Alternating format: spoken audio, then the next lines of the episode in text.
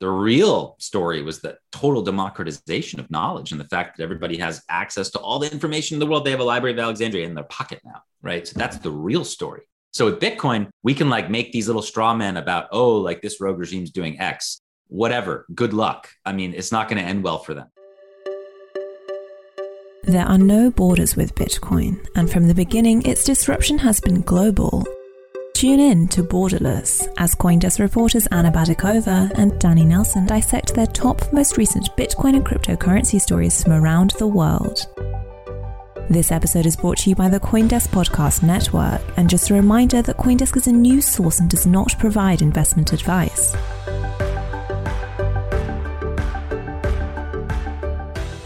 Hi everyone, we're back. Our colleague Leigh Cuen had our backs last time and took over this podcast last week. If you missed it, you should definitely listen to her conversation with Bo Sobrado about Bitcoin in Cuba. And now it's the 8th of March, the International Women's Day, so congratulations to everyone who's celebrating. For this day, we have a very special guest, by the way. Alex Gladstein, the Chief Strategy Officer of the Human Rights Foundation. Alex doesn't really need any introduction, I guess. Bitcoiners know him very well. But in case you never heard about Alex, he's a part of the NGO that is supporting human rights movements worldwide, and he is a passionate Bitcoin advocate. So thank you for joining us today, Alex. My pleasure. Thanks for having me.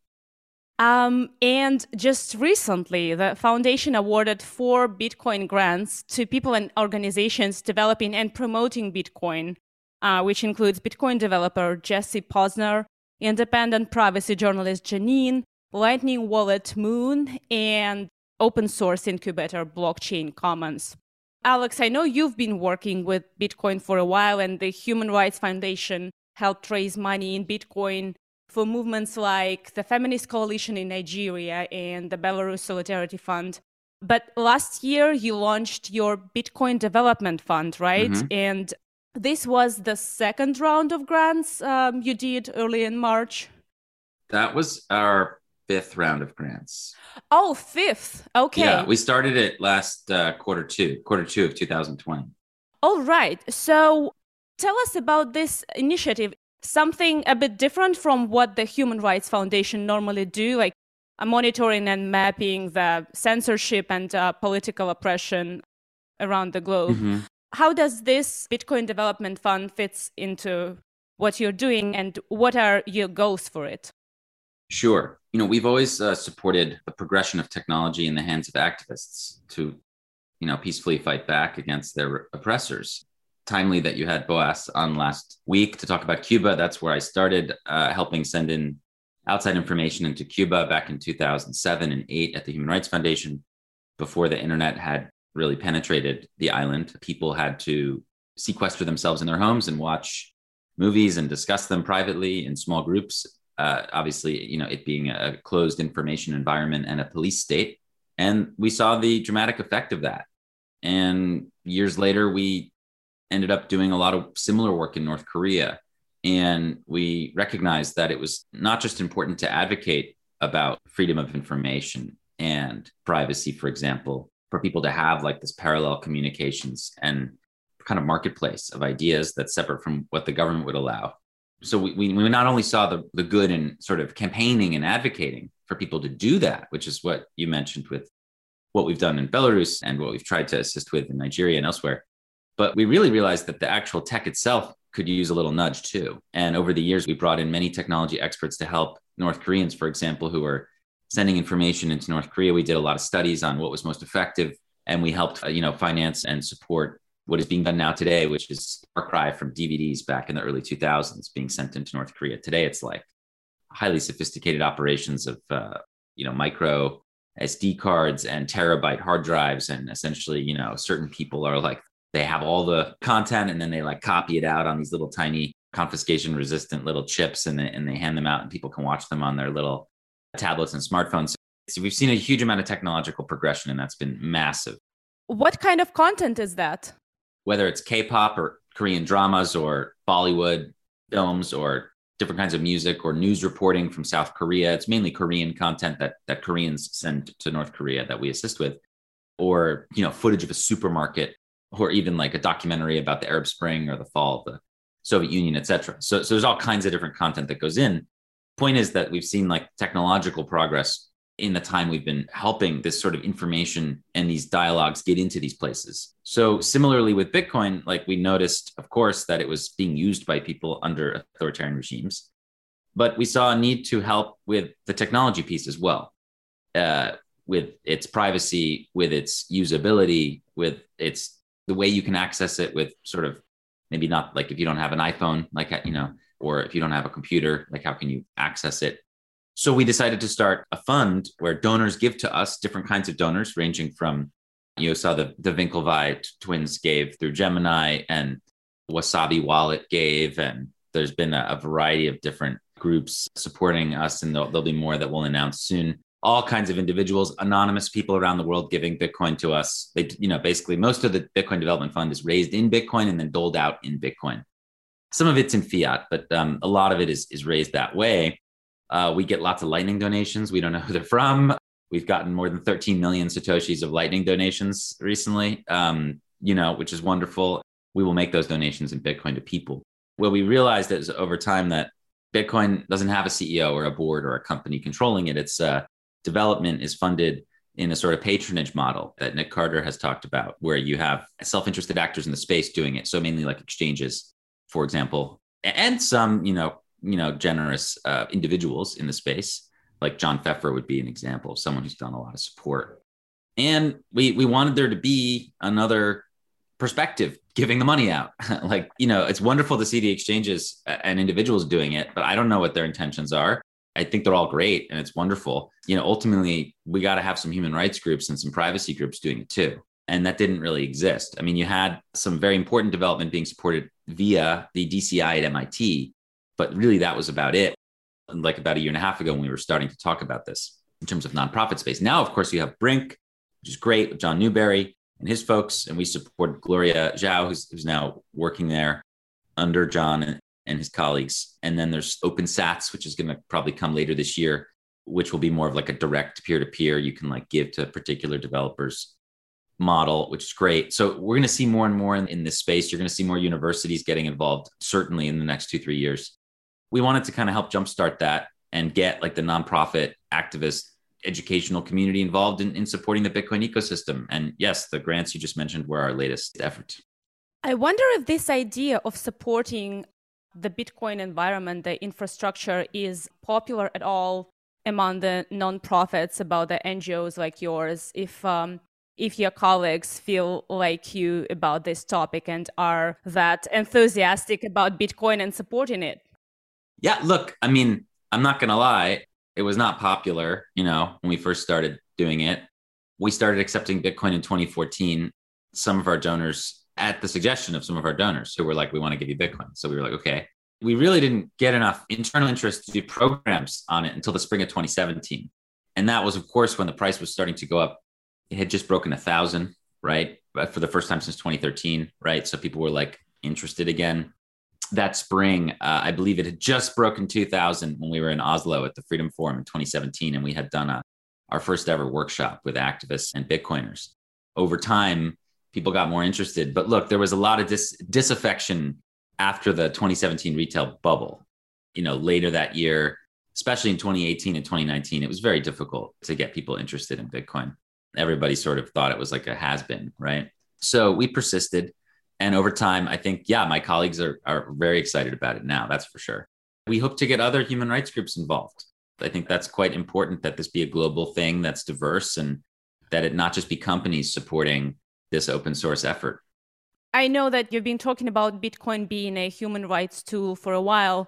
But when you think of people who actually are using this tool, right? If we think of these people who might be living in poor countries in oppressive regimes, they might, you know, really struggle from day to day. They might have their internet and even electricity shut down from time yes. to time. So I'm thinking, like, how do you think you've been talking to a lot of people around the globe about how they use Bitcoin, how they deal with these challenges of Bitcoin which is one volatility, which means long term, your Bitcoin probably gonna grow. But if you need money short term, you can really suffer from volatility. Sure. And if you have no internet, your Bitcoin is basically useless. So my question is, how do you see from speaking to people in other countries in its current state is bitcoin a really useful tool for people in these conditions Yes. The short answer is definitely. That's why I'm doing what I'm doing. If it wasn't useful, I would be doing something else. I have learned by observation, not by imagination. Uh, I am observing what people are doing and then like piecing it together and realizing what is happening, which is pretty breathtaking. Um, to tackle the internet thing first, Bitcoin is definitely not useless if the internet goes out. Uh, you know, again, most people today use Bitcoin as sort of like a savings account. And today in West Africa, there's three countries right now where the internet has gone on and off in the past day because the government's been cutting it off due to protests, things like that. It does not affect your Bitcoin. I mean, yeah, it might be harder for you to sell it, but not impossible. Uh, and and especially we're trying to fund. In fact, one of the countries that had its internet cut off was Senegal, and one of the developers we funded in January was Fode Diop, and he's in Senegal right now. You know where this is happening, and he's trying to develop a protocol on top of Lightning Network that allows you to do messaging when the internet goes down. So he's leveraging the power of the Bitcoin network, which does not need the internet to work, to try and create a messaging platform that can kind of function during these tough environments. That's the kind of stuff we're very interested in, and uh, and it's remarkable. I mean, what he's doing. I mean, it's so cool. I mean, there, there, there, there's many other ways that phones can talk to each other without internet access. If you get what I'm saying.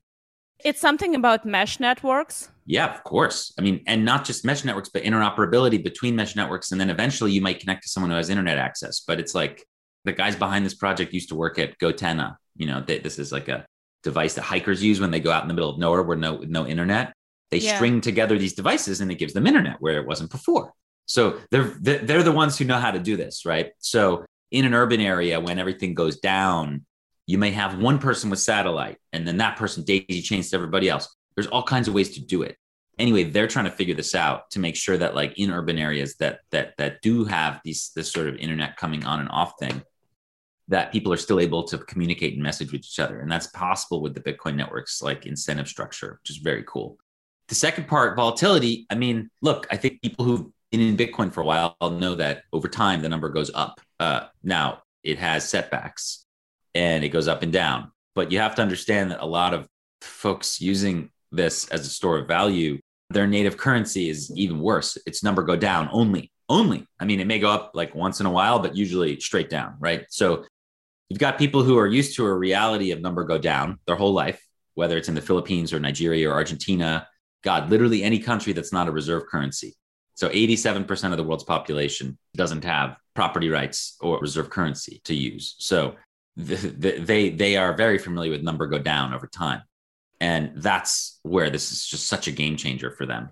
They can store their value and their time and energy in something that is not going to just depreciate like like predictably. And that's been a huge source of inspiration for them especially in the past year. I mean yes you have to think about the fact that every month every year matters for people. And in the last year when these protest movements have been igniting around the world you know bitcoin has 14x in value. I mean, that's pretty tremendous. So, I mean, no fiat currency will ever do that. It, they could 14x down or they could stay stable, but nothing has the upside of Bitcoin for these folks.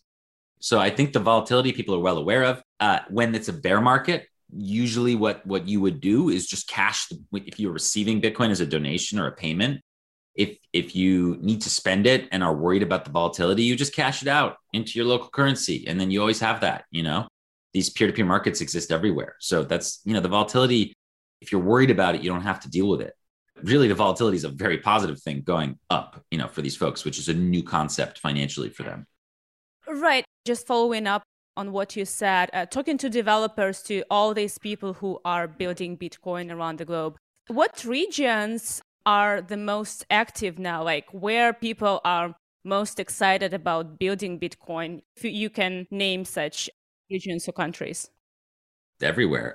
I think that obviously Nigeria is like a hotspot for, for a variety of reasons. They have 14% inflation. They have a massive young population that's very connected. And they have a terrible corrupt government that's been murdering citizens. So that is a hotspot for sure. Uh, then you have the Indian subcontinent. I mean, Pakistan and India. I mean, usage is exploding despite the fact that those governments are trying to basically provide disincentives for citizens to use Bitcoin.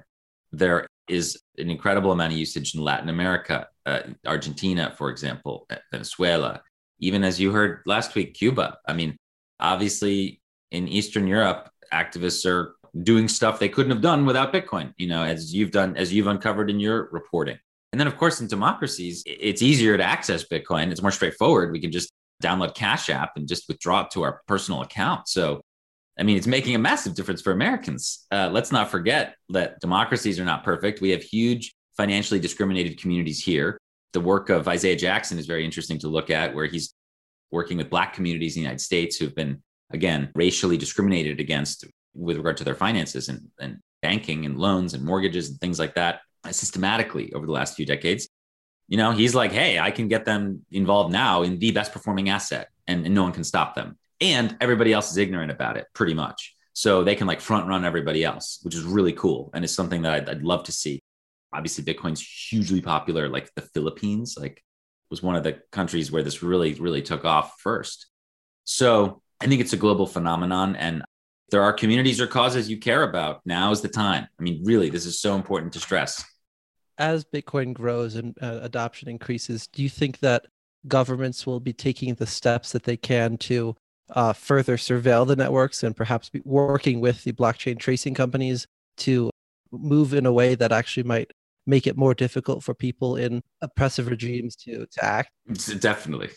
I hope that's a rhetorical question. I know. I'd love to hear your thoughts on it. So, yes, there's several things here. And I wrote a piece in Quillette that got picked up by Zero Hedge, which I recommend you all check out called Can Governments Ban Bitcoin? Look, we have to think about why they haven't stopped Bitcoin yet. It's a trillion dollar asset class now, $1,000 a coin. It's available in every country on earth. Why didn't they stop it?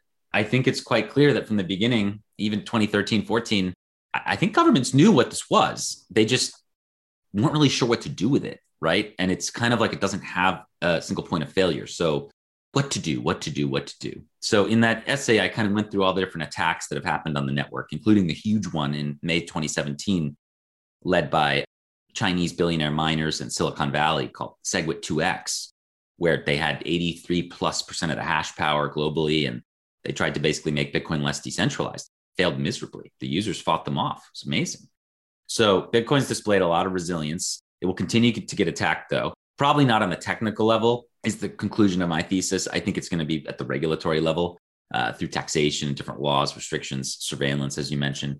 So that's why we're doing what we're doing with the Bitcoin Development Fund. The first gift we made was to Chris Belcher for coin swaps, which he's now like really pushed along. So my hope is that within a year, you can have like an open source wallet, like a Blue Wallet or a Muun Wallet, where you can choose to do a coin swap, right? So this means that like the blockchain spies will have no freaking idea what's going on. Already, all of it is assumptions, right? all blockchain analysis is assumptions because your name is not in the database. Coinbase can't even really know that that's mine. They can like assume it's mine, but what if I was making a payment? What if I was withdrawing to buy something on an internet store? Everything's an assumption on the blockchain. And the more this technology comes into being, privacy technology, the less accurate those assumptions are. So even today, we have forward privacy.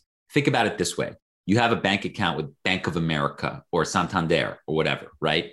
they know and the government knows that you have $1,000 in your account. It's KYC completely. But then you go to the ATM and you withdraw the cash. Well, they don't know what you do with that money after that. They have no real idea. I mean, that's called forward privacy, right? Same thing with Bitcoin. You're going to have people in emerging markets around the world with Paxful accounts. Paxful has to, you know, abide by laws, regulations, KYC, okay? But now they're going to add Lightning, okay? So you can withdraw your Bitcoin via the Lightning Network and then hop, hop, hop, hop, hop no one knows what happens on the other side. So you're getting forward privacy now with Bitcoin through Lightning and through equal output coin joins, which now are on phone apps. You can just see where this is going. It gets so much more powerful. So the answer is yes, governments are going to try to surveil, stop, regulate. I think they're going to fail. I actually was about to ask this question, maybe play a little bit of devil's advocate, because I know your privacy is very important for you. You're not a fan of blockchain tracing companies, no. to say the least if we can imagine an absolutely like theoretical, imaginary, maximally atrocious situation when, Mhm. uh, let's imagine we know that some rogue state, something like North Korea maybe, is using Bitcoin mining to fund the construction of a new concentration camp.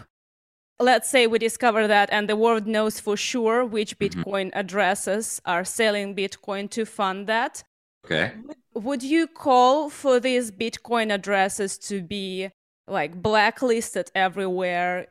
Would you think that the crypto community would have to absolutely ban those addresses and never interact with them?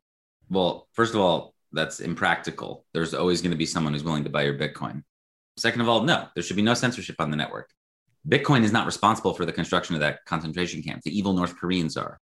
So even though the description, what you have mentioned, has not happened, it's worth dwelling on. Bitcoin is very scarce, very rare. We have this thing called like Gresham's Law. I don't know if you're familiar with that, but it's like an economic theory that says bad money drives out the good. It's very unlikely that like they're going to use Bitcoin to do that. They're going to use their own currency that they mint to do that stuff because they can just print it, right? And it devalues over time. But UN just said that North Korea probably used the cyber hacks to fund the nuclear weapons. So this is w- where this, uh, you know, imaginary situation comes from. uh, it's complete speculation. We have no idea. Rogue states are absolutely using Bitcoin today. North Korea, Venezuela, all of them probably. Iran for sure. Uh, the crazy part is they don't know what they're doing. They are aiding and abetting like a very powerful freedom tool. And the people that these governments assign, like North Korea has like cyber units. So they hack South Korean Bitcoin exchanges and I think other cryptocurrencies too. And then they steal them and then they sell them in China. They're not hodlers. Like they're not like holding their Bitcoin. Let's be real here. But this is a lifeline to these rogue states coming No, no, no, no, right? no. Ca- no, no, no, no. Cash is their life. USD is their lifeline. This is a tiny fraction of the way that they sustain themselves. Tiny, tiny fraction. But either way, I would love it if they thought it was a lifeline. Trust me, because the bureaucrats that the government assigns to do this stuff have to learn about what Bitcoin is. And then all of a sudden, at the high levels of the administration in North Korea, you have all these people who realize there's money the government doesn't control. Okay, so this is like a virus that like eats inside and erodes the power structure. Um, Bitcoin is not going to be very friendly to authoritarian governments in the future. It's not going to be very friendly to waste, to murder, to war. These things are hugely expensive and the population doesn't want them. And it's going to be massively disincentivized in a Bitcoin world. So that's one of the main reasons I support Bitcoin so much, is because it is pushing us, I believe, in the future towards a world where there's less of this stuff. I guess you're very optimistic of the human nature. No, just just no brutally realistic, brutal realism here. But the idea of Bitcoin eating the rogue regimes from Yes. inside is really cool. I must say that. Well, think about it. How does the CCP build its concentration camps in Xinjiang? They print RMB to do so. They can do that. They can print as much RMB as they want. They're of an isolated economy. We don't know what their actual economic growth rates are. We never do. They can't print Bitcoin. So, you know, it's like something that, that gives power to the citizens. The citizens all of a sudden have power over the government. This has not happened before, really, in this way. So, you know, again, Bitcoin is this powerful human rights tool that shifts power back to the individual at the expense of the government. Same as the printing press and the internet and public key encryption. Yes, governments can benefit from the internet and public key encryption, and they benefited from the printing press, of course, to spread their propaganda and all kinds of stuff. But that would be missing the forest for the trees. The real story was the total democratization of knowledge and the fact that everybody has access to all the information in the world. They have a Library of Alexandria in their pocket now, right? So that's the real story. So with Bitcoin, we can like make these little straw men about, oh, like this rogue regime's doing X, whatever. Good luck. I mean, it's not going to end well for them. and this is a very cool note to to wrap this conversation, I Sure. guess. Thank you so much for taking time to joining us. Uh, it's been great talking to you. Hope to see more people and initiatives uh, supported by your Bitcoin grants. Good luck with that. Thank you. It's been a lot of fun. Hope to come on next time. yes, please. Okay, take care. Thank you, Alex. Bye, guys. Okay, this was an exciting chat. There was actually so much things to ask Alex about. He's been studying Bitcoin adoption and uh, Bitcoin usage around the globe, and uh, I really hope that we can have him more on this podcast in the future. He's a great speaker. Let's talk a bit about like some other news following up on what we just were talking about. Rogue states, including Iran, in this ever present topic of our conversations, skirting the international sanctions. Now, the think tank that is linked to the Iranian president uh, Rouhani said that Iranians should be mining Bitcoin to skirt sanctions. And this Iranian Presidential Center for Strategic Studies says as the newly extracted bitcoins are not easily traceable, despite the pressure of sanctions on the country, domestic economy actors can use newly extracted cryptocurrencies, which are preferable to existing bitcoins on international exchanges. So I guess these pro presidential experts in Iran are real cypherpunks.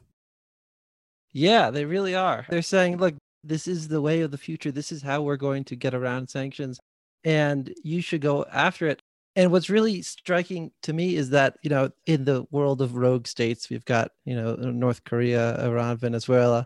Just yesterday in Venezuela, um, a politician in the, I guess, the their equivalent of parliament went on national TV saying that Venezuela should turn to digital currencies as a way to break the US hegemony and to work with other states like Iran and China and Russia in kind of implementing a digital currency system that would allow them all to move around the United States. So, right there, you see two different threads that tie together in this world of rogue states turning to Bitcoin. Yeah, so that's interesting that these states, like the heavily sanctioned state, think that Bitcoin can make them stronger.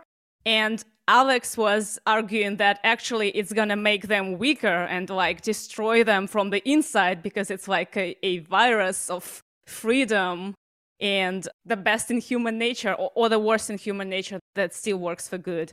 Anyway, I'm very curious to think how it actually works out. What role Bitcoin actually plays for them? Let, let's see what happens. Yeah, I mean the, the technology is it's neither good nor bad but anyone who has an agenda can use it for their own gain. And so that's what we're seeing with these different states, at least saying that they should take steps, take advantage of it. Sometimes it doesn't really matter what position a government takes on cryptocurrencies. Like, for example, our colleague Sandali Handagama just ran this great story about Egypt. So, uh, in Egypt, you officially cannot buy or trade cryptocurrencies like there is a religious ban, a fatwa against it, and people can really be arrested or punished otherwise. But Bitcoin trading is on the rise, and between 2019 and 2020, the local Bitcoin's volume went up 100%, at least on one single exchange. It's a UK based exchange, CX. Between December and January, the trades from Egyptian users went up 400%. So it's like, is there a ban or not? yeah, I, when we're talking about Egypt, I do think about, you know, people say the, really the only way to actually ban Bitcoin is to shut down the internet. And of course, Egypt did shut down the internet uh, once, I think in 2013 or around the time of the Arab Spring the uh, military and the government completely shut down the uh, internet pipelines going into the country, and so nobody could communicate. Now, in that world, you can't use Bitcoin, and I doubt they're actually they're going to take that same step again to enforce a ban. But it, it does make you think: how would a government actually go about disabling Bitcoin? This is how. Well, yeah, but but this way it effectively will disable itself as well because nothing gonna work without yes. internet in any country i guess now so the hottest fad in crypto right now i think is undoubtedly nfts at least that's definitely the case here in the us but i know that around the world people are selling artwork for millions of dollars uh, hundreds of thousands of fans of for example the N- nba are turning to non-fungible tokens to uh, trade digital collectibles this really is a fad that is crossing over from crypto and getting the normies involved, which is not something that you can say every day. Uh, so uh, Anna, have you have you uh, been speculating on any fancy pieces of artwork recently? I don't, and I'm on the bandwagon of this hype train. I'm still not quite sure um, why people would, um, you know, be so excited about it. But I must tell you that I just yesterday, I think I thought the term non fungible token on a mainstream Russian media. So just the fact that like normal people gonna see these words and think of what the hell it is is is kind of big. I, I think you are about to get into this game. Like, tell me why gets you pumped. Well, I, I guess to to start more broadly before I get into my personal uh, pumpage, I feel like the the whole idea of uh, what makes an NFT valuable is I guess think about the Mona Lisa. There's only one Mona Lisa, and it has value because everyone knows that there's only one. But you could have prints of the Mona Lisa, maybe in a limited edition, and those prints have value because you know that there's only X amount of them. Well, if you're going to have the equivalent in a digital form, you need some way of making sure that you know that this is one of 10,000 or this is one of 5,000. And in that, you can actually use a blockchain to prove that provenance. So that's kind of the back end to it. Why I'm so excited, I've been trying for days now to get into the NBA Top Shot scene. Uh, this is a Dapper Labs collaboration with the National Basketball Association. It's what basically a collection of digital baseball cards, or I guess basketball cards, that show 12 second videos of players making dunks and assists. I mean, it's really you can find all this stuff on YouTube. It's not hard to find, but the hype machine around this is, is booming, and and players are getting involved, and everyone's talking about it on basketball Twitter. It's really difficult to avoid, and the fact that it's so difficult to actually uh, acquire only uh, increases the my desire to to jump in.